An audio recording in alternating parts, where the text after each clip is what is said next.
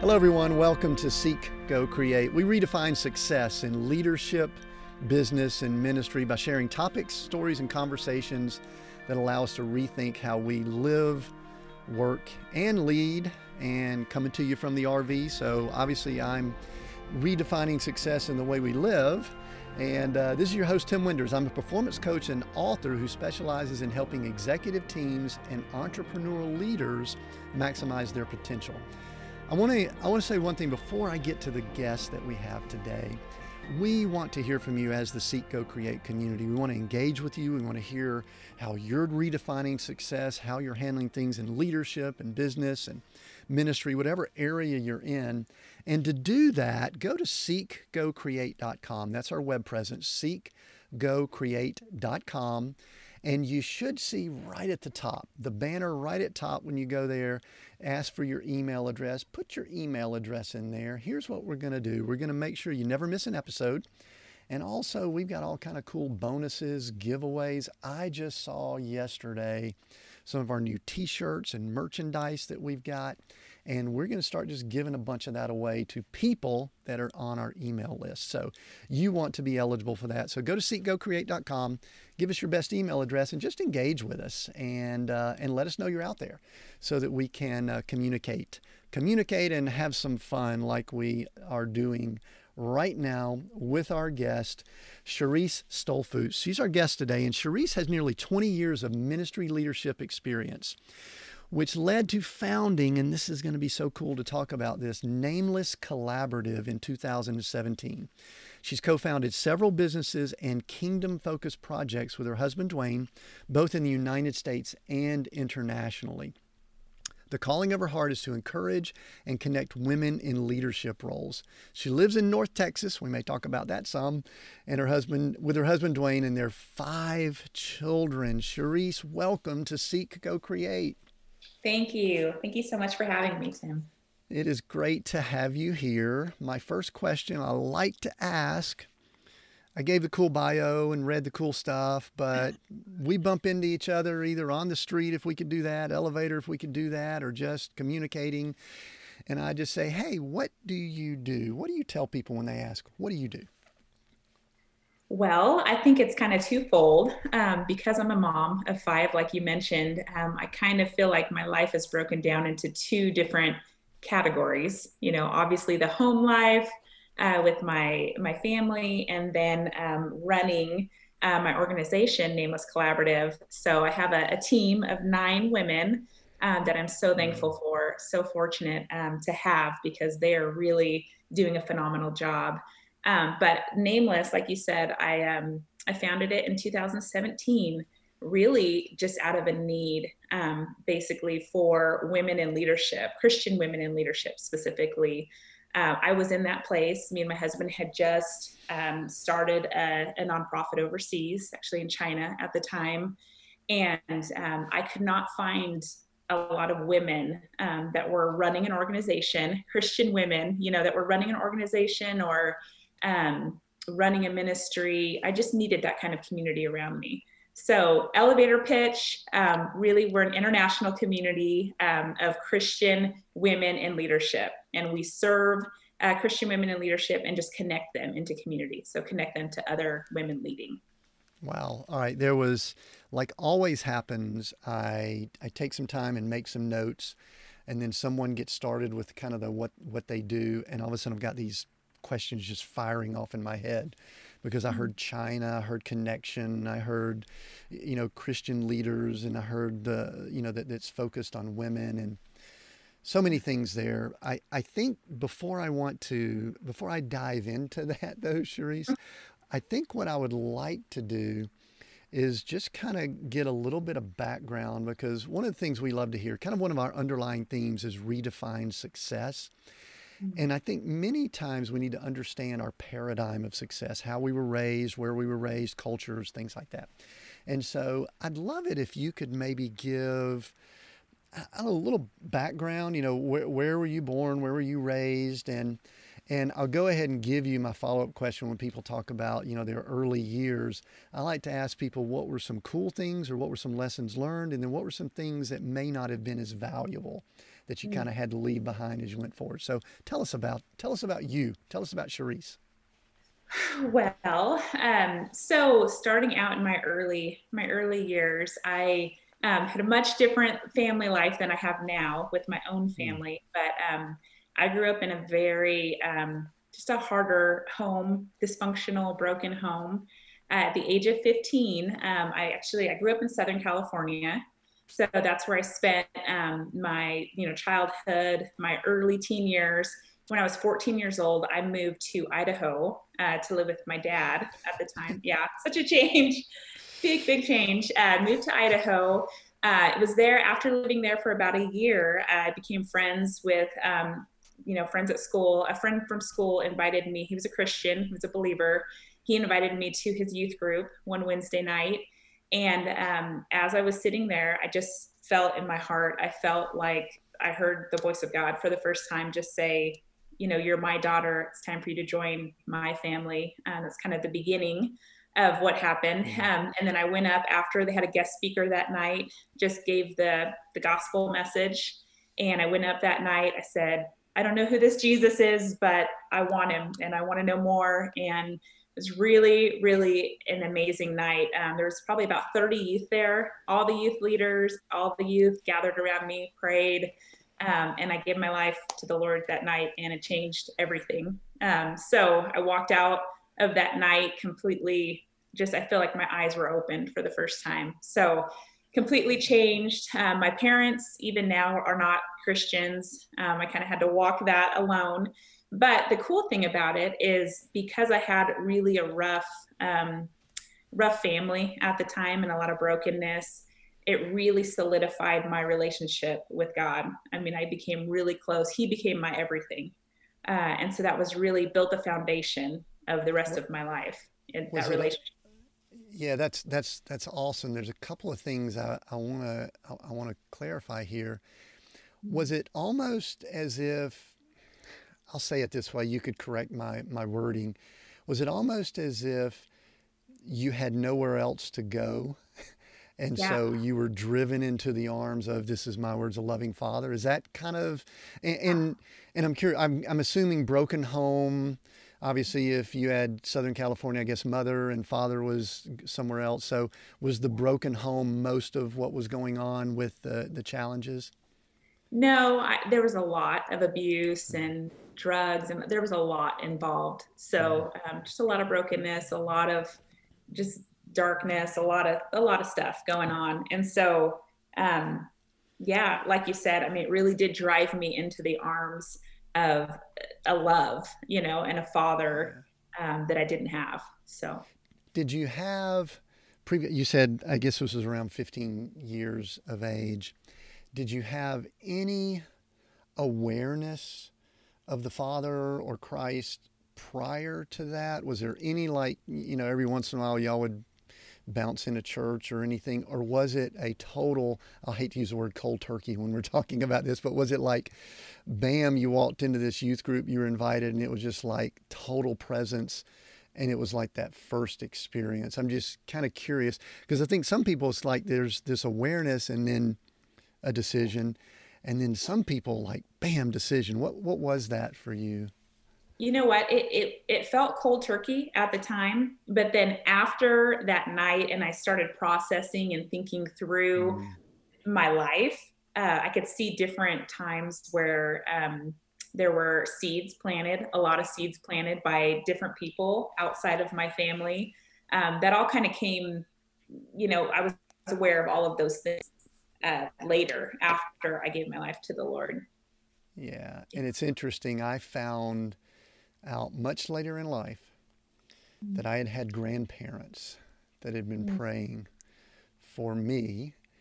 And wow. because I looked back at things and I was like, going, you know, I wasn't anything bad and I didn't come from much of a broken home, but mm-hmm. but it was there wasn't a lot of necessarily depth from a spiritual standpoint and and then later I found out that I had these grandparents that they were the grandparents side that you know there's some you interact with a lot, the others that you don't interact with as much. It's not good or bad. It's just, and they we found out that they had been praying. They had journals and all these things. So anyway, that sounds like that was kind of cool for you. So, so obviously, life altering decision, and still a still a teenager, and sometimes life gets awesome as a teenager. Sometimes life may not be as awesome as a teenager. Did like everything change and like all of a sudden you had unicorns, rainbows, and all was awesome? Or was there still challenges? Usually with family, that means there's still challenges. Yeah, there were definitely still challenges, but I will say, shortly after this experience, that encounter that night when um, I gave my mm. life to the Lord and everything changed, uh, I really felt a call to ministry at that point. So, as a teenager, um, that really changed the whole trajectory of my life and where I was going as far as making plans, you know, as a teenager and, and stepping into adulthood um, that, you know, altered what I was wanting to do as far as college. Um, that's where I would say my life is um, different, redefining success. I didn't go to a four year college. I don't have, you know, a degree. I went to Bible school here in Dallas. That's how I ended up here in the Dallas area. I went to a school called Christ for the Nations, which is a Bible school, um, because I really wanted to just lay more of that foundation of the word, learn, you know, ministry, um, and just begin my my start in leadership there in ministry and uh, just getting that foundation. Right. Yeah, that's good. I, we, my wife and I, we've done a couple years at Bible school also later in life. In fact, just recently, Christ for Nations. It, does, is Todd White? Does he have an association with them? Am I am I thinking of the wrong one? I no. think maybe. Yeah. Okay. Yeah, Sorry about know. that. anyway, I was trying to think because you know, curious about that. But anyway, excellent. So Bible school was mm-hmm. obviously a different experience. Were there a lot of people? Were, were you, did you feel any pressure at all to do traditional college? Was it like you just knew that you knew that you knew what you were supposed to do, or what was that process like? Because I know a lot of people, you know, when we talk about success, there seems to be a cultural formula. And mm-hmm. so, anyone that does that a little bit differently, I kind of would love to know how you went through that thinking. Yeah, for sure. Um, you know what? There was a lot of pressure. Um, but also just I think because of my unique situation with my family, you know, it wasn't as much pressure as I think most people feel. Uh, and I knew that I knew that I knew, you know. And so as soon as I got to Bible school, I felt very um, like those were my people. You know, I felt like I was surrounded by other other people who really had the same call. So it was, yeah. All right. So you you've used the word a few times, and we've got I know we've got entrepreneurs listening in. We also have people in ministry. We have possibly some followers of Christ and possibly some that are not. In the circles that we run in in church world, we use that word calling mm. often. And then outside of our circles, really in a lot of church circles, they don't quite understand that word. Sometimes we don't even understand it either. But can you talk about briefly, because it sounds like that sets you on a trajectory, and I'm sure there may be some, you know, some detours or some variations along the way, but it sets you on the trajectory for where you are now and probably continues to in many ways because I know ministry is a big piece of what you do. Can yeah. you explain to someone? I think you have the skills to do this. Can you explain to someone that may not have biblical understanding, church background, what calling means? Yeah, for sure. I think um, even if you take the the church side out of it or the Christian side out of it, I think we all really feel this. Um, this innate desire inside of our hearts to make a difference or our purpose you know that that we were created for. Even if you don't feel like you were maybe created i think um, if you're on the spectrum of not even feeling like there's a creator or you were created um, i think you have something that you resonate with you know um, and you feel like you um, want to do something. You have something inside of you. I mean that's why people choose career paths um, and it kind of sets them up for their life and what they're doing. Uh, I would say, yeah. So I would say purpose. I think most people probably know purpose. You know, that's what I would say calling. I felt really this great desire in my heart that I knew that I knew that I knew that I wanted to um, really minister. I wanted to share um, Jesus with people who had never heard before and kind of go down that road. And of course, I didn't know exactly what that would look like, you know, as a teenager. I just knew that was the where I wanted to start. That was the path that I was on and, and where I wanted yeah. to begin. And you know, it took very a lot of different turns, and uh, I'm I'm so thankful because honestly, it's so much better. It turned out so much better today than I would have ever expected at the time. Yeah, there, there's a word I use. In fact, this morning I was just spending some quiet time and journaling, and I was just asking the Lord some things about what He has me currently doing. And the word that He uses with me is the word assignment. And maybe I have a technical background, a little engineering. Maybe it's more military because advancing the kingdom is like this big word in my vernacular. We have a 501c3 foundation with our family that it's kind of this sub sub subtitle for it is advancing the kingdom. And so mm-hmm. assignment kind of works there, but I I want to we're going to talk about nameless collaborative in much more detail in just a moment, but I, I want to ask a question related to calling, purpose, assignment, whatever words, you know, we may want to use. Do most of the women that come into your community, do they have that calling, purpose, assignment clearly defined, or are they coming in and allowing that to con- to continue to be defined, or are they coming in looking for the, the, definition? Uh, is that an okay question? You know what I mean? Is, is that yeah, what type yeah. people? Because because I also want to, as we go along, to define your ideal person, this person that you want to bring into your community, so that if someone's listening, they can reach out to you. So, uh, help help clarify that for us. Yeah, so the vision for Nameless Collaborative is really for the woman who already has a pretty clear understanding of what that is, and she's already um, at least, you know, somewhere down the line of um, establishing, you know, a ministry, an organization, a business, and really like a, you talked about kingdom advancement. So I would say like a kingdom focused business. So a Christian mm-hmm. business that is doing business not just for the purposes of financially, you know, making money, but also um, really to advance the kingdom, you know, and to, um, to advance the kingdom. I don't know how else to say it, but really to, um, yeah, to to have impact is what I would say to help people, to serve people. So our women are women who are already kind of high capacity, are running an organization, have teams, are in a leadership position already. Yeah, that's good because it, it kind of helps to know that because. I'm guessing someone comes in and they at least aren't leaning towards that. I mean, as a as a as a coach, I I do work with some people that are defining that, but it's a totally different muscle that we work once we step into whatever we believe that is. Now, one thing I think I, I recognize, and you do too, is that those things do adjust and change over time. Yeah. You know, I, I, I hear people at times that they're calling, they got it when they were 12 years old and they've been walking in it now for 20, 30, 40 years. And I, I can't really relate to that because, because yeah. mine's adjusted and changed. How about yours? I mean, is it, what were the adjustments yeah. that's occurred over the years? Now, post Bible school, starting yeah. a family. At some point, you, you had to have met, uh, is Dwayne, right? You had to met. Yeah. Tell us about that.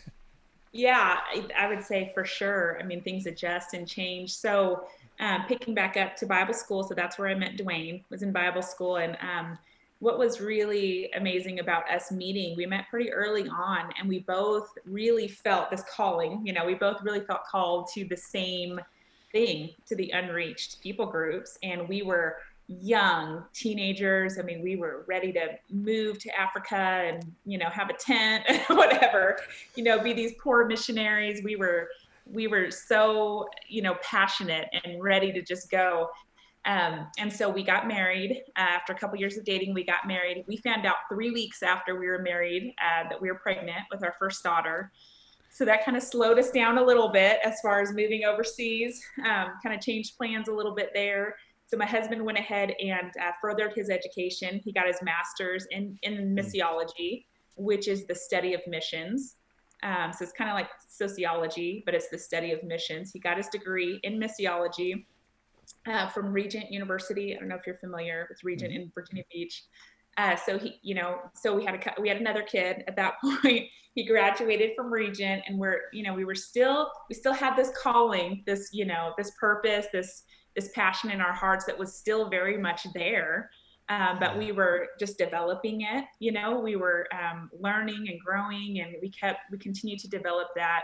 After he graduated from Regent, um, we, you know, we we really we're trying to figure out um, are we going to go now? You know what are we doing now? Just continue to evaluate the situation. And we really felt led at the time to start a business. So that's when we started our first business. That was in 2006 and mm. um, dwayne at the time as he was going through school was working for a security company which so you'd look at security and security has nothing to do with you know what we felt called to overseas. And when i say that we felt this call to the unreached we really felt called to the unreached area in the world that's known as the 1040 window. If you're mm-hmm. not, you know, Christian, you're not familiar with that. It's um, the part of the world. It's really Asia, Middle East, Northern Africa area. Um, so that's what we were trying to do. We were trying to, you know, move over and, and be missionaries and really have impact in that part of the world. So we felt led to, to start this business. It didn't make sense to us. Again, you know, it wasn't the natural uh, progression of things if you want to be a missionary. Um, but we started this business. Uh, you know, it was blessed. It was it was highly successful right away. We made the um, top 500 list. Mm.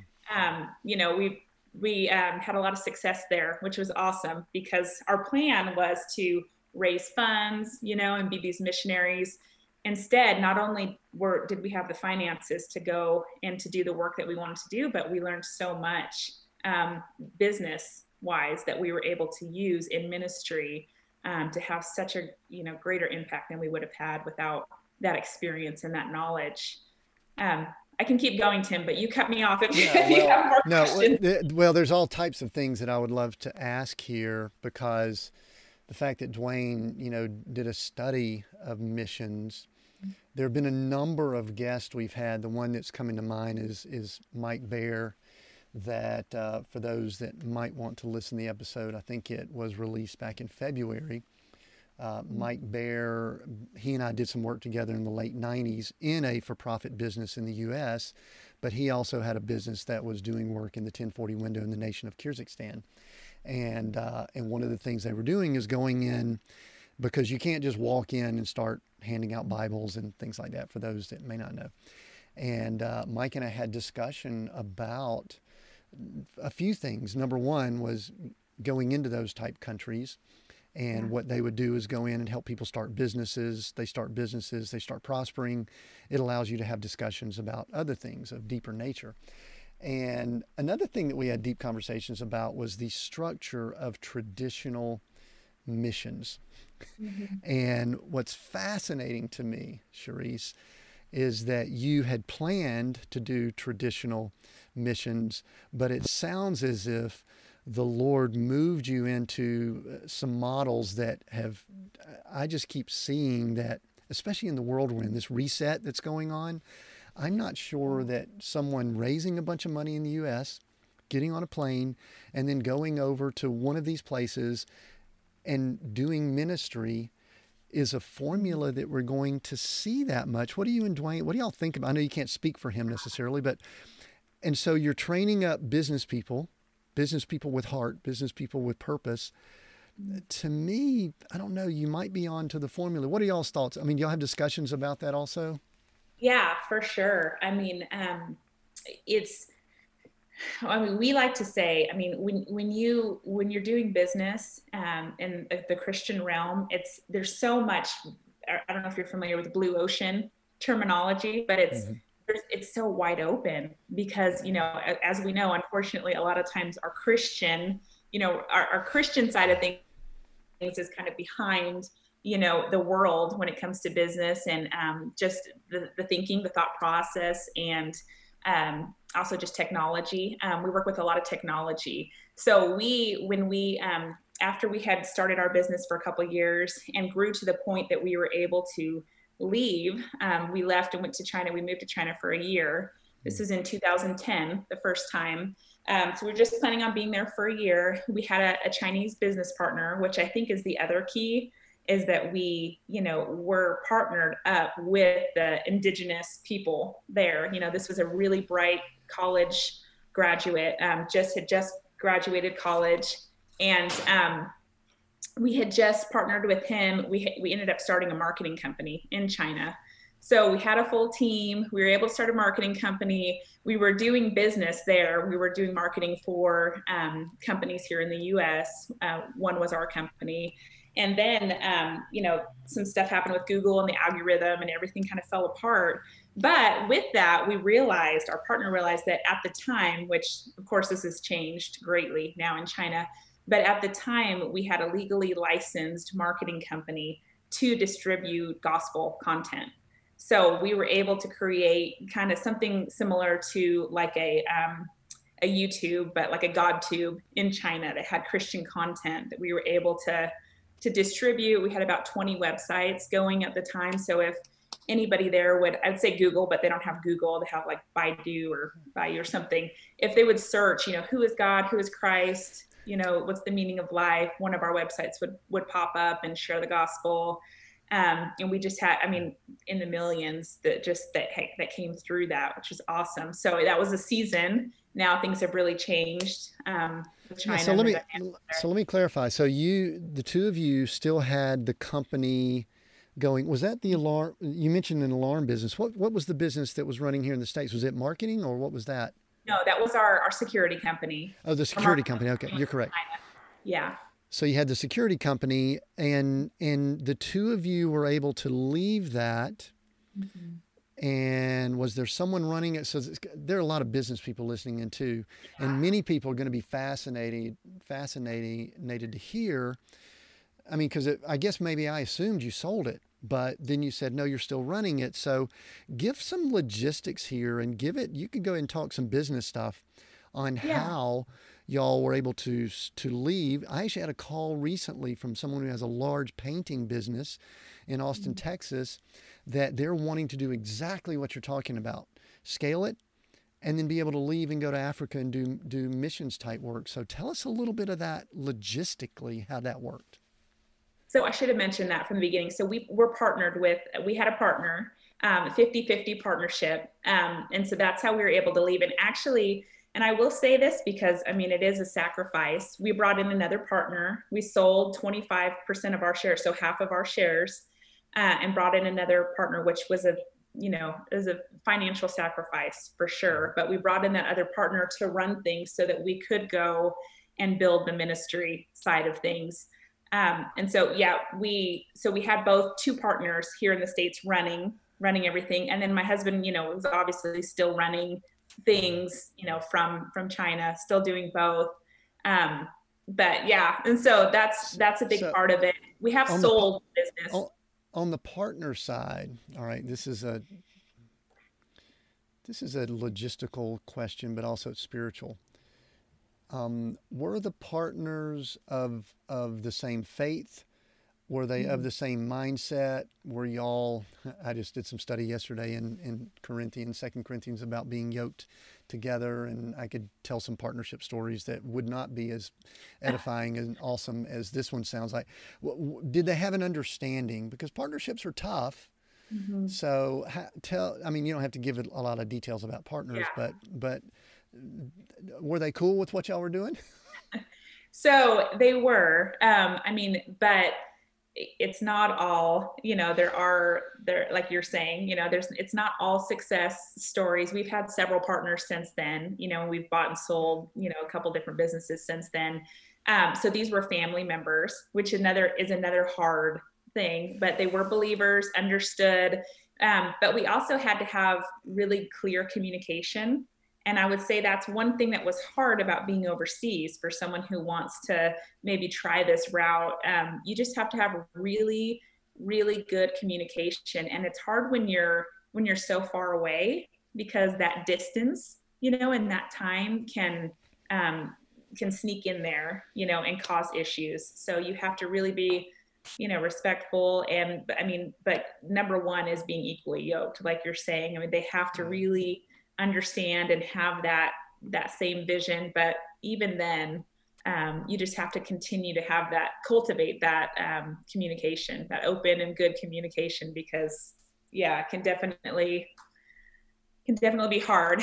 But um, that's why we you know we had to make a sacrifice to bring someone in to actually you know buy out half of our shares to, to come right. and help so you structured things here in the states and then you went over to china and you began another company there. And obviously you were going to be doing some ministry but you, you said you brought on a partner there. I think i think you had to have a partner there correct in china?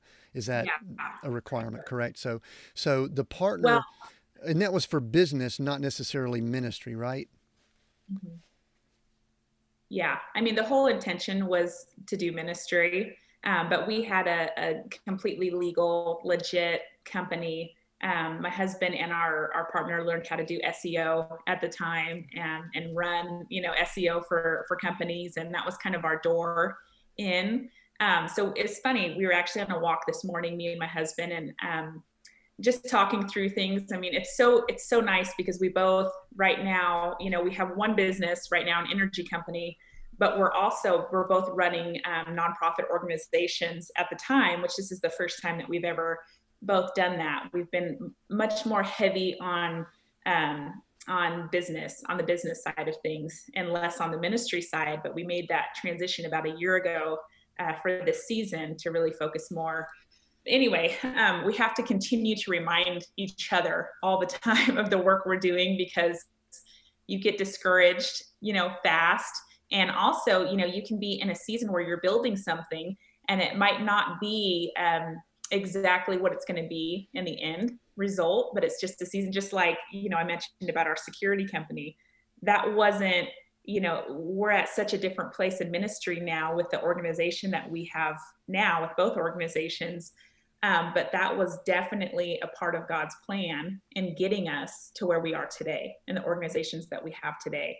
So, and just thinking through, even in the seasons that you're in, like right now, um, it might you know, just to continue to be encouraged that yes, this is part of the plan. Stay encouraged, you know, and um, continue continue going forward.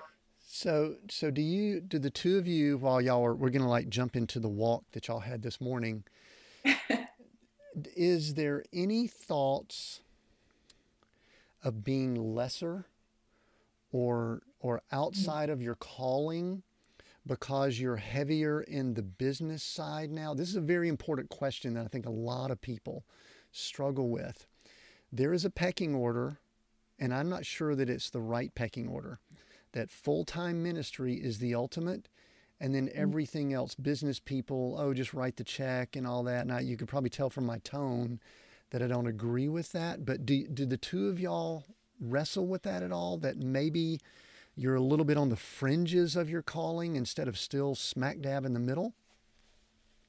No, I mean for us we don't we don't struggle with that as much. I think because um, we're so much into we're full blown entrepreneurial, you know, and we always have several projects going on, ministry and business. So we know, you know, it's all one. It's all, it doesn't matter what you're doing. I mean, as long as you're being obedient to what you feel like God has called you to do in that season, um, it's all ministry. I mean, it, it is. It's all ministry. And um, even more so, I would say, in the business side of things, because you're affecting people's lives, you know, with financially, and you have employees that might not be believers. I mean, me, my husband and I have um, several employees that have been with us through several businesses and projects. And I mean, we've just seen the span of their life, you know, the last 10, 15 years and just where they're at. These young guys, you know, that now are married and have kids and just watching them grow and seeing kind of the impact that we've been allowed to have you know in their lives for for a long period of time um, it's all ministry i mean anything we're doing every day, going to the grocery store, it's it's it's your individual life that's the ministry. It's not, you know, what you're doing occupation, you know, occupational. It's it's yeah. your individual life. So I love that, and you know, people that are have listened to the to the podcast know that I was actually saved at a business conference. So I don't really separate them out. You know, I didn't really attend a lot of church growing up. Never went to the youth camp. I was a business guy. I mean, I was wired to do business from the get go. And mm-hmm. so I, I, I do kind of drill down and ask that question a lot. We've had a number of guests that kind of do the ministry and business entrepreneur, and really it's kind of a theme of of what we do here at Seek Go Create. And so I, I love the thought of that, and I appreciate your answer. Thanks for sharing that. I I want to shift a little bit and start talking about Nameless Collaborative. But before we do that, right before we clicked record, you shared with me that your family, we're recording this in, I guess, fall of uh, 2020. It may release latter part of the year. Some people may be watching it on the lives or or YouTube, depending on when they watch it. But you said that y'all had just uh, had COVID, and and I haven't spoken to many people that have, and uh, obviously it's something that's impacting a lot of what is going on in the world, and most likely still will be even whenever someone might be listening to this. Tell us a little bit about what that was like and how y'all are doing and maybe if there's any lingering things going on or do you have a different mindset? You know what, what are your thoughts about all of this? First of all is everybody okay? Yeah everybody's fine.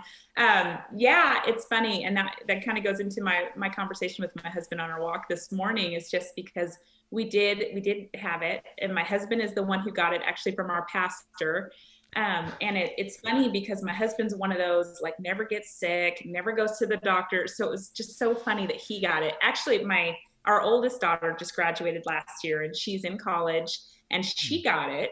Um, but she wasn't around us, you know, and she had hmm. no symptoms at all. Uh, just her friend um, that she that she's around a lot there at school couldn't taste anything. She lost her taste. So then my hmm. daughter got tested um, and was positive. So she quarantine, but no symptoms the whole time. So my husband, you know, right away started feeling symptoms and he thought I need to go get tested right away because I'm never sick, you know, and this is just unusual. So he got tested and then of course he gave it to me. Um, but our other four kids never got never got any symptoms. We're fine.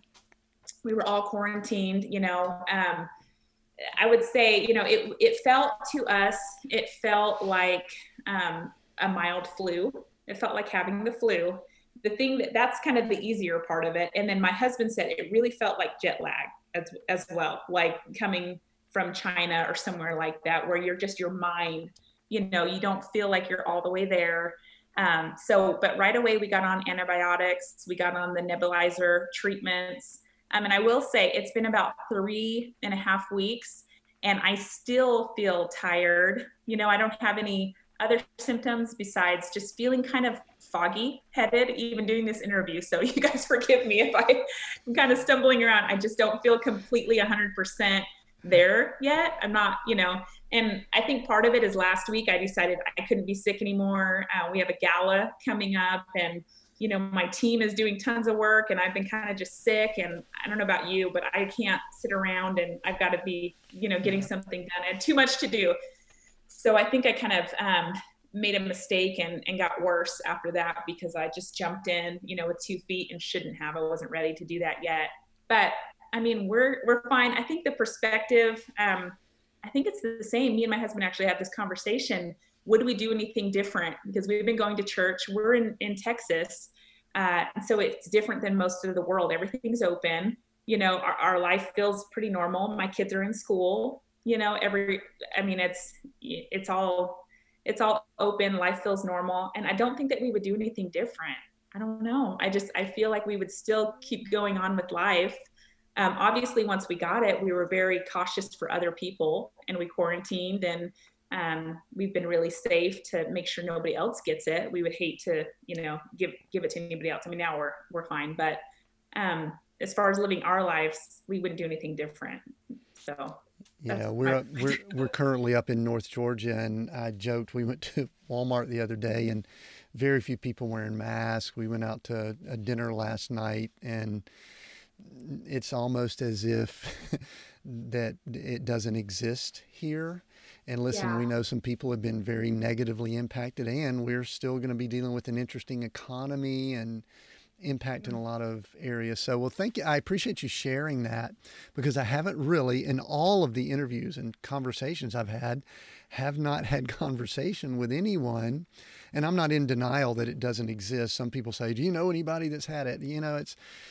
I do. I have a, a client that had um, a, a father, a stepfather that passed away up in in the New York area. But anyway, I think it helps to hear all that. It is not good.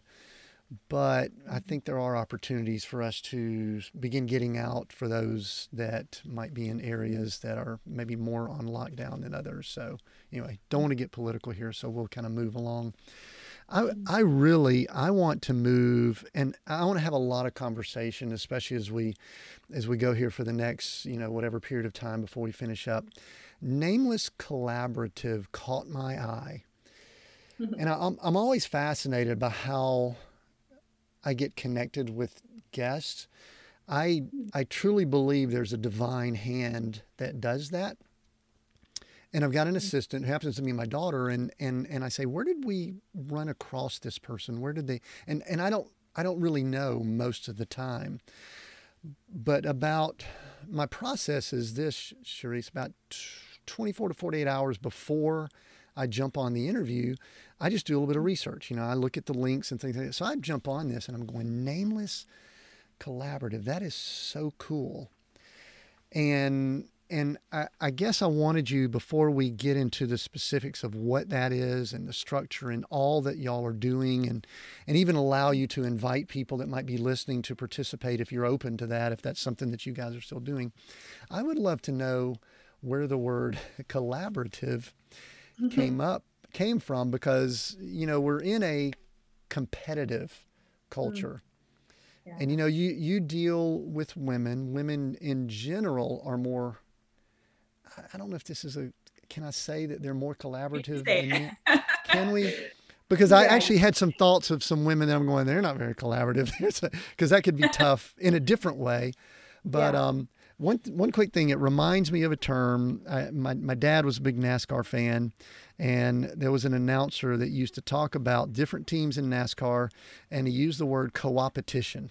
He said they would cooperate except for when they would get close to the finish line or something like that. So, talk about collaborative. I don't know if coopetition makes sense anyway, but where did that come from? Because it really is a foundation for this organization, from what I can see. Yeah, well, let me just give you a little bit of background about the name and then also kind of when I started it. So, um, I felt led to start it um, in 2017. And I'll go back to my husband a little bit. Um, I've been, you know, building businesses and ministries with him for years now. And um, he gets to have, you know, and I've also been raising kids. So I've been on that side, right? Kind of pushed back. A lot of women, I think, feel this way. And um, I've been, you know, raising kids, which I love, and I feel like is my greatest calling. And I know that that's a short season, you know, but I'm also so excited that now I'm able to really kind of flesh out some of these passions that I have as far as building this organization. But, um, you know, I've seen for years, I've seen my husband um, in building businesses and, and ministries with him. I've seen him collaborate with men and I've seen him have these masterminds um, with these men and they're getting together and he's introducing people you know other men to each other and oh you know you would be great to to work with this guy and you guys have the same you know background and he's working on this project and he's just linking people together. He's a connector. He's connecting people together and um, having these you know christian technology masterminds and, and just seeing all these really amazing men leaders come together and have great impact because they're working together and I thought, man, women are not doing that. At least I'm not seeing that. I'm not seeing that happen with women. You know, I'm just seeing that happen with men. So um, as I was kind of processing through that piece of it, and then also just like I shared earlier, um, really longing for a community of women around me that were also leading and that understood all of the dynamics that we go through as leaders um, and that we can sharpen each other. I was looking for other women that could sharpen me and that I could sharpen. Um, I had plenty of friends around me, you know, but um, it was just different. I didn't have other women around me that were leading like I was at the time. So I feel like God just kind of began to to mesh all this together and and lay it on my heart. And um, as I was really praying through it and thinking through what what do I name this? You know, what's the name? You know, you kind of have to start there when you're starting, uh, you know, a business or an organization. Kind of what's the name? I really just felt like it's supposed to be nameless. You know, it's not about me or my organization or my ministry. Um, it's not about us you know it's not about making our names great but it's about making his name great you know it's about like you were saying earlier advancing the kingdom bringing him glory you know and coming together uh, so that we can collaborate and partner together and have greater impact than we would alone so that's really where the name came from you know it's nameless in the sense that it's not about us it's really about how can we come together and have great impact and advance the kingdom? You know, how can we collaborate and partner together? I, I love that. I'm sitting here thinking uh, because I'm kind of drawing a contrast, and I've done similar to what Dwayne has done. I've been in masterminds and groups with, uh, you know, I, I hate to say high powered individuals. I think everyone's got power in them, but people that are achieving and accomplishing a great deal. And there is a, a great deal of energy. There's a great deal of you know, you mentioned iron sharpening iron. There's witty inventions. There are all kind of things that come from that environment. And it is interesting that that may not be as available. But I, the funny thing I was thinking about, Charisse, was it's like, you know, nameless collaborative. That is great name for a group but if it were a bunch of men, there would be something like awesome warriors attacking, and you know, something is like it just it just shows the I don't know. It just to me shows the dichotomy, and so I, I guess the thing I always, not always, many times wonder if groups like like just a men's Bible study, I think at times there needs to be a few women involved just to kind of keep them on track. When you get a group together like that, what are some of the extreme high impact values that comes from it? And then what are some unique challenges with having just one gender involved? I mean, can you share that? Is that something that it's okay to ask? Yeah, for sure. Honestly, we haven't had. Um, you mentioned the competition thing. I think it's maybe it's just um, you know the uh, the women that we're attracting, but we haven't had that happen as much. I I think um, what I've heard time and time again from women who come for the first time, they're blown away by the fact. First of all, what I hear all the time is, "I didn't know that I needed this." um, until I was here, you know? And I've, and then I've heard also so many times the same thing. I've never been around a group, a room full of women that I can just be myself. I don't have to dumb down what I'm doing. You know, mm. I don't have to make it, I don't have to make myself and, and what God has called me to and what I'm, what I'm doing. I don't have to make it less. I don't have to dumb it down because it's not, um, women are just free to share you know what are you doing and oh i could help you with this or i can connect you with this you know um, nobody's bragging that's not really the atmosphere everybody's just free to be who they are because everybody's really high capacity you know and they're secure so i think that that's a difference they're not they're not insecure they're not still searching for their purpose you know or i would say or um, really what they're doing they're already walking in it and they're secure in who god's made them to be and what he's called them to do. So i think it's just a it's a really interesting and it's it's so refreshing i would say to be around other you know another group of a whole group of people that are in that place and just encouraging one another and wanting to help one another and cheering each other on i think that's the difference Right. I, I perceive even you talking about how you grew up and some of the challenges as, as when you were younger. It, it just seems as if you're very secure in who you are. There's sometimes we use the term people just comfortable in their own skin. We know that that has a spiritual component to it. It also has a, a soulish or a mental component and other things. How and we're in a culture in a world where it seems as if there's so many people that are not, we'll use your word secure.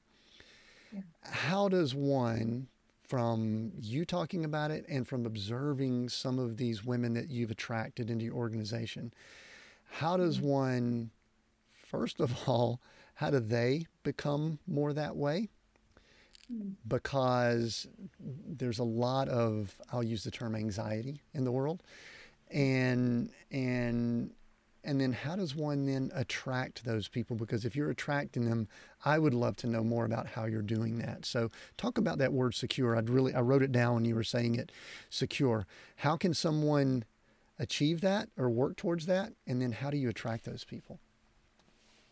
Well i'd say number one i mean um, i'm a believer you know i'm a christian so i'm going to have to say that that's my number one is your identity where is your identity found um, I think so many people that might not have that um, that solidified, you know, they're going to struggle. They're not going to be secure if they don't know where you know their identity, where their identity is found. Um, I think that would be number one, and I think being um, I, I, always I work really hard to maintain a posture of um, of service, you know, and this is going to sound. I mean, obviously, I'm not I'm not 100% there. You know, none of us are perfect, but I think in the forefront of my mind when I'm with my women and what I try, I try to create a culture of serving. I'm serving these, you know, women. Um, not only that, but like you said, it's not a competition. It's service and it's community and it's um, just trying to be real and and um, trying to really share from that place of just being real and not trying to um, put yourself in a, in a position that's just fake, you know? Yeah. Yeah. Any, um, all right, I'm, I'm going to go back to this because I totally agree with the identity and knowing who you are and whose you are. But Charisse, I spent years at Bible school. I've been around people that I will say that they put Christian beside their name. And I could mm-hmm. tell you that in many ways they were some of the most eh, gosh, this is going to sound bad coming out of my mouth, but I hope I hope my heart comes through. Some of the most insecure. And yeah. so I, I, I know what you said, but are there any practical things that you do, morning routines or or or studies or books you've read or anything like that that mm-hmm. that you might can share that would help someone who is sitting here going, Well, I believe that, and I'm a believer and follower, but mm-hmm. yet I do not speak and sound like Charisse does. Anything else that you could share? Yeah, for sure. So I would, um, at first, I, I, would just clarify that um, a lot of us, and this is going to sound bad too, so hear my heart behind this, but a lot of us can call ourselves Christians, but I think it's it really comes down to that relationship that you have with the Lord, you know, and um, and and it's a daily it's a daily surrender to Him, and it's a daily um, spending time with Him, so that that's what's really coming out of you. I think what you put inside is what's going to come out.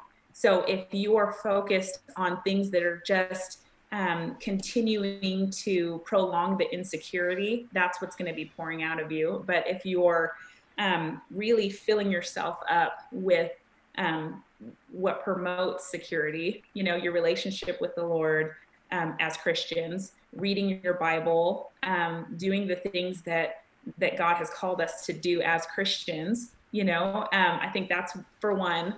Uh, I do have a morning routine. I actually just we have a um, we have virtual gatherings that we do for Nameless every month, and I'm usually not the guest speaker, but I was this last time because I'm really big on goal setting and routine and structure. I think that that's so paramount as a leader. Um, you know, and I think some of us are, are, are born leaders. I know some of us are born leaders, and that might be um, something that's already kind of in you. You know, I know I've read a lot of a lot of books, and um, there's there's certain characteristics of high performance leaders, you know, that that come out, um, and so that's kind of there. But I think that we're always, as a leader, you should always be in a, pos- a position of um, cultivating that leadership and growing. I mean, it's a constant growth every day. So I think when you're doing that, um, you'll fall more in line with the the leader that you you know that you were called to be and um i think for me yeah having that that routine i know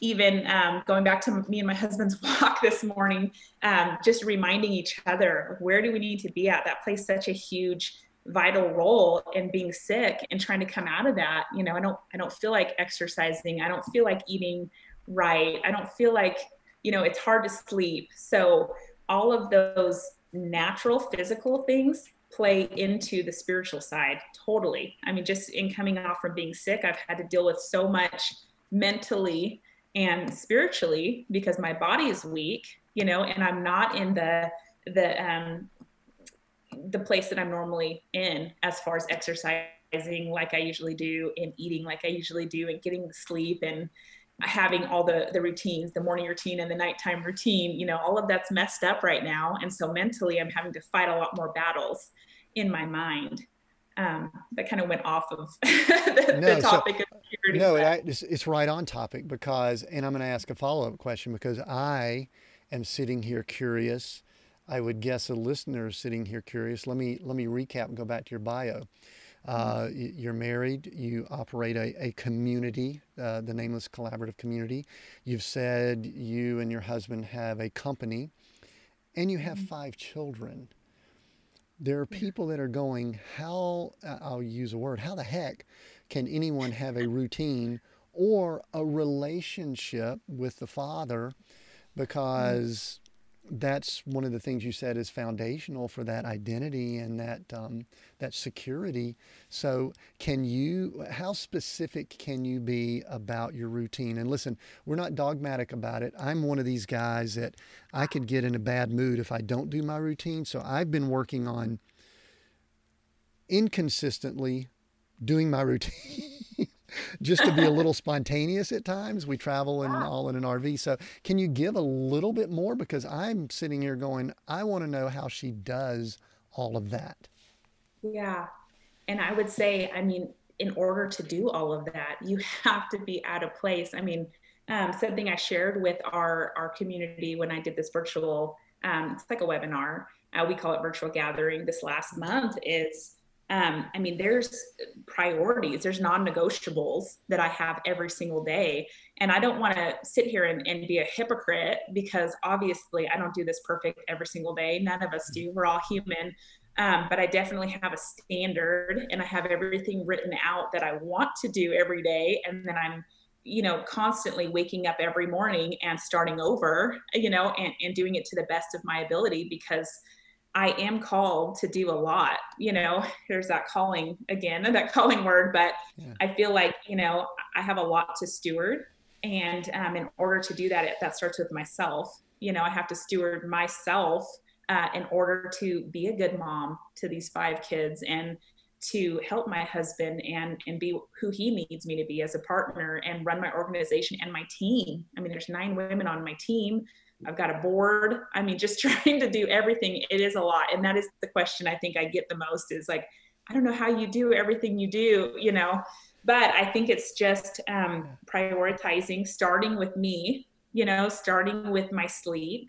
Um, I just, you know, I have my, I have everything written out um, as far as waking up at, you know, my ideal time is like 5:30 wake up um, so that I can work out with my husband before he needs to leave for the day and then have quiet time before the kids wake up. Because if I don't have that, I'm a totally different person. And, you know, if I don't spend that time, that goes back to that relationship. If I don't spend that time with the Father uh, and let Him pour His word and His goodness into me, um, and that doesn't have to look any kind of crazy spiritual way, it's just sitting in a chair in my living room and letting him speak to me and being open and putting myself in a posture to receive from him um, so that that's what i'm giving out to my family and to my team uh, and to the rest of the world that i come in contact with every day you know? And then that also lines up my priorities for the day.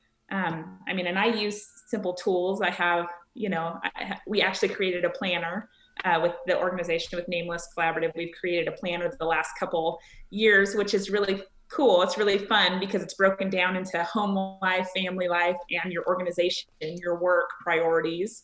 Um, and so I was telling the ladies uh, last month when I spoke, I have, you know, I, I come, I come to my my calendar and uh, my to do list every week and um, set up my week. And usually I pack that full. I mean, everything that I can think of that I need to brain dump, you know, on on this pad um, that I have. I put all my appointments, you know, for the week um, and scheduled, and then I have that list and then I only pick, you know, I, I, really once I've had that time with the Father and I'm at a good place of peace, um, then I come and I, I, pick, okay, what are the the priorities for the day, you know, and then I, I get like the top three. And then if I can do more, great. But um, I don't get stressed or bogged down with trying to get a million things done every single day. I just have the top priorities um, and then move on. So. Yeah, that is so good. You know, you mentioned you know, we talk about relationship. I just want to kind of emphasize that word, which to me is kind of uh, the opposite of religion. Religion is kind of going through all these channels, but relationship is just like you and Dwayne going on the walk that y'all went on. I kind of, when you said you were sitting in the chair and speaking, it's just almost like that going on a walk with the Father, sitting down and I agree for me, my wife, Gloria, and I have talked about this often. If we do not stay in that habit, mm-hmm. it just seems as if things begin veering off. And so, anyway, I'm going to piggyback on you and encourage anyone if you don't do that, even if you have no spiritual relationship, just sit down quietly and try to listen. I, I think he'll meet you there, don't you? Oh, yeah, for sure. 100%. Yeah. So, all right, there, there's so many things I would love to ask more about Nameless Collaborative, but what I would, I think what I'd love to do as we begin to finish up, culturally, even within the church, even within church circles, there is quite a bit of division. There is there is identity, not the identity we were talking about earlier, but more the identity, the political realm, where we divide up male, female, rich, poor, white, black, wealthy, not whatever, all these identities. And you pull together within your community a group of women. And what I would love to allow you to do for the last few minutes here before we do our wrap up questions is share with the males that might be listening, the husbands, or the men that may not have a spouse or something currently, but they work in in these areas with a lot of these women like you work with. What would we need to know? What do we miss? What is it that we don't get? We have been in a society where we have had, I hate to use the word privilege, I, I don't really like it, but I'll use it. I'll say that we've kind of had the privilege that our goals have typically come first. My wife and I were talking about this recently that she started some businesses and doing some things now. And she's, you know, most of the time yours come first and I would like to do that. So, okay, let's let's do what we need to do. But can can you and and I, I can actually tell that you do not really have the mindset of instructing someone like like me or males but i would love for you to just share what is it what is something that we really need to know Yes, for sure. So I'll first start off saying um, I'm not a feminist and I don't believe in, in anything like that. Um, it's it's funny when you um, you know have an organization for women, Christian women in leadership. That can be kind of a hot topic, you know, in the Christian in the Christian world.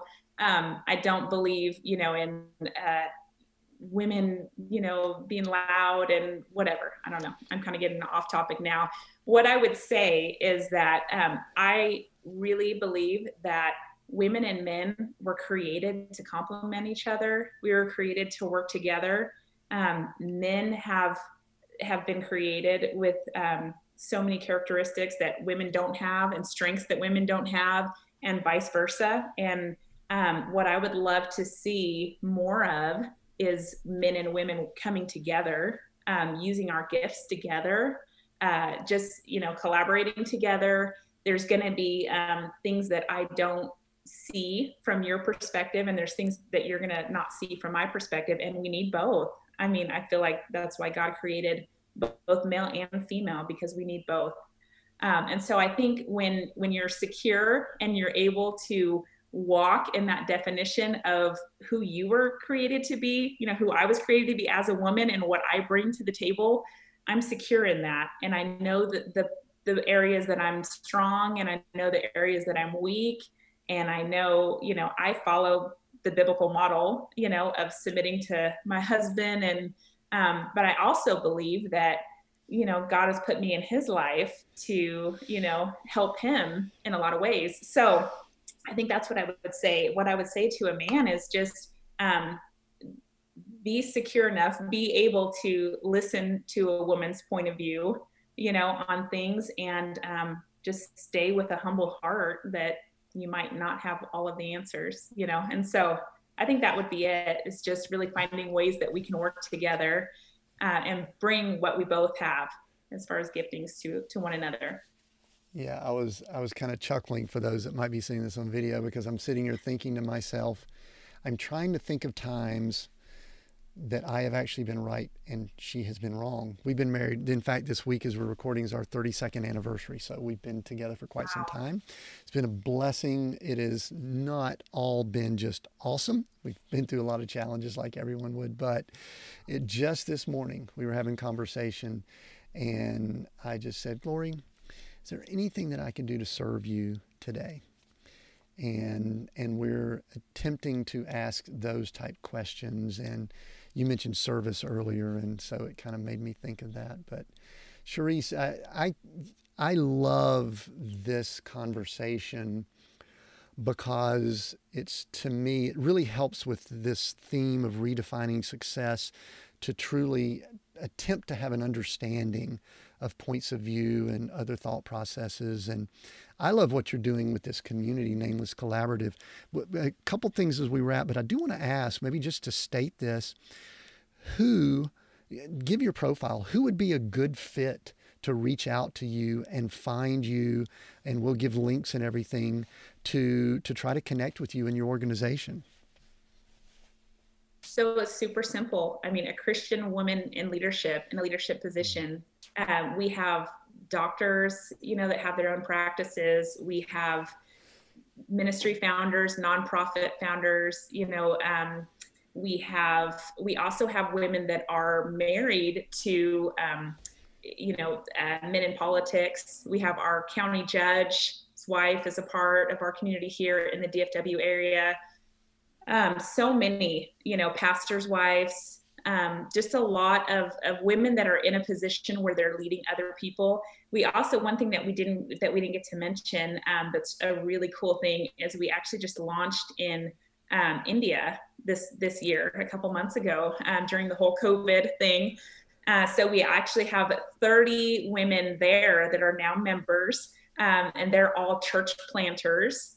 Uh, women who are over them and their path, or their them and their husbands are over multiple, I mean, hundreds of churches uh, have orphanages, have schools. Uh, it's just it's it's really phenomenal. I didn't get to talk about um, our other our other ministry that we have right now, our other organization, but um, we're working in India and Azerbaijan and Uzbekistan. Um, so we have call centers actually set up in those different countries. Um, and so we're doing our pilot group in one of our call centers in India right now. Uh, we have a full-time staff, uh, a woman there in that call center that's working um, in connecting all of these these women in leadership in India, mm. and then we're moving on to Uzbekistan and Azerbaijan uh, in a couple months. So super super excited about um, about that reach. But those are kind of the women you know that we're looking for. We have a lot of business owners. Um, that own small businesses, large businesses. We have, you know, a woman that owns a couple car dealerships. It's just, I mean, it's just a, a woman who's in a place of leadership who needs that kind of community around her. We'd love to serve you. Uh, we just we have um, masterminds that we started called collab tables. Uh, there's about 60 women a part of those right now, and we've actually implemented um, some. Uh, I'm sorry, some um, a curriculum. Thank you every month uh, now with those. So it's been leadership development that we've added in there kind of at a high level leadership development for women who um, maybe haven't you know built that whole foundation yet but there's a lot of different areas that we're That's exciting. And we, I think I shared this earlier. We just found out that our number two country for listens is India. And there's two platforms that we're on over there. And I actually have clients over there also. So that that's exciting. Thanks for mentioning that. And that kind of leads to, and maybe you could even share a, a, something here is I wanted people to know how they could connect with you. What's the best way for people to find you and connect with you? Awesome. I would just say our website um, is the best way, namelesscollaborative.com. Um, I mean, anybody is free to email. We have an email connect at namelesscollaborative.com. Um, my email is Charisse at namelesscollaborative.com. I'd love to connect with you or, or have, you know, one of my team uh, members connect with you. We're always, I mean, that's our heart is just to serve Christian women in leadership. It's lonely uh, leading by yourself. And um, it's just, one positive thing about COVID is it's really expanded our reach um, to really focus more um, across the nation and across the world. Uh, we've been primarily focused in the DFW area because that's where I'm located. But now we have women all over uh, in Hungary and California. I mean, all over. So it, it's it's been great. So if you're anywhere uh, in the world, you can connect with us. We have a membership program that we launched this year um, you can become a member. You get a lot of a lot of um, benefits with that. But yeah, just connect at, at namelesscollaborative.com is the best and way. And the membership doesn't sound like it's geographic specific because I I had actually had this to ask that we're we're pressed a little bit for time now, but um, you were more face to face probably in February of 2020. Did I see that? Did it look like that? And so yeah. you've been sort of had to adapt. Is that correct? Yes, but you know what? It's been such a positive thing for us. We've grown. Um, that's really where our membership was birthed. You know, we were kind of already going in that direction. Um, but for us, it's been, it's just really expanded our, our vision to think more globally. We were already thinking globally because as I shared, that's my, you know, that's my heart um, is globally. So we were always trying to get there. Um, but really, this enabled us to get there a lot faster um, and just tweak things to start doing things virtually.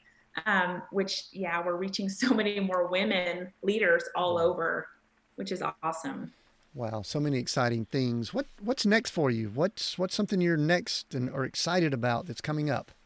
I, I don't know if I'd say excited. I'm a little stressed, say, but we actually have a gala coming up, our first gala, our first fundraiser. So, one thing, um, we've really funded a lot of, of what we've done with Nameless, um, personally, me and my husband.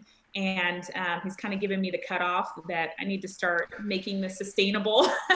so, we are having our first fundraiser gala coming up in November, November 6th um, I'm excited, but I'm also losing sleep over trying to put this together. I mean, it's you know, it's a lot of work. Um, it's just there's a lot of pieces. If you've ever put on a fundraiser or gala, there's a there's a lot there's a lot there. So we're going to be doing it virtually. It's going to be live streamed. So if anybody wants to buy tickets, I don't even know. I don't think we have tickets for sale yet until next week, but um, we have tickets uh, going to be for sale. Um, you know, for live in person and then also virtually. Uh, wow. And the, the gala is on November 6th. Well, the, I believe that the podcast will release after that, but for those that might be on Facebook or, or watching live, we can go ahead, or maybe someone on your team can put a link down in the comments on the Seek Go Create uh, Facebook page because uh, that could be something that if someone is interested, it sounds like a great uh, great connecting point for them to uh, to you and the organization. So, wow, Charisse, great great conversation. We are seek, go, create. Which one of those words resonates with you the most, and why? I would say go. Uh, I think that that's just my my personality. Um, I've been uh, I did a an assessment one time, and uh, the lady said I just want to explain something to you. So when everybody's talking about climbing a mountain, you're halfway up the mountain. Why everybody's talking about, you know, what gear they're going to use. That's kind of me. Just jump before, you know, you have every every detail figured out. Um, you know, entrepreneurial, but uh, I would say go. I mean, just go. Wow. Yeah, that's excellent. Start the organization and then have the gala later to fund it, right? right, exactly. I, I, I love that. Charisse, thank you so much for joining us today. I really appreciate you taking the time. I had a blast with the conversation. It was so much fun for me. If you're listening in and you'd like to continue this conversation, we welcome that. As we said at the beginning, go to seekgocreate.com. That's seekgocreate.com to comment on the episode post or contact us directly. We'll even reach back out to Charisse if there's something that you have, there's a question that comes through us. We're going to give all her contact information also. But just visit our website, as we said earlier. Give us your best email address and you'll never miss an episode. And you can get some free stuff, some giveaways, and merch, we like to say. You can also find us and communicate on Facebook, LinkedIn, Twitter, and Instagram. We are Seek Go Create at all of those locations. Thanks again for joining us today. And I just want to encourage you to come back next week. We actually, I so enjoy when I get to speak with someone who has operated in the, the world of ministry, in the world of business, and done it successfully in both. And that is what we're going to have next week. And so make sure you subscribe and then come back next week and listen in. Until then, we'll see you next week on Seek, Go, Create.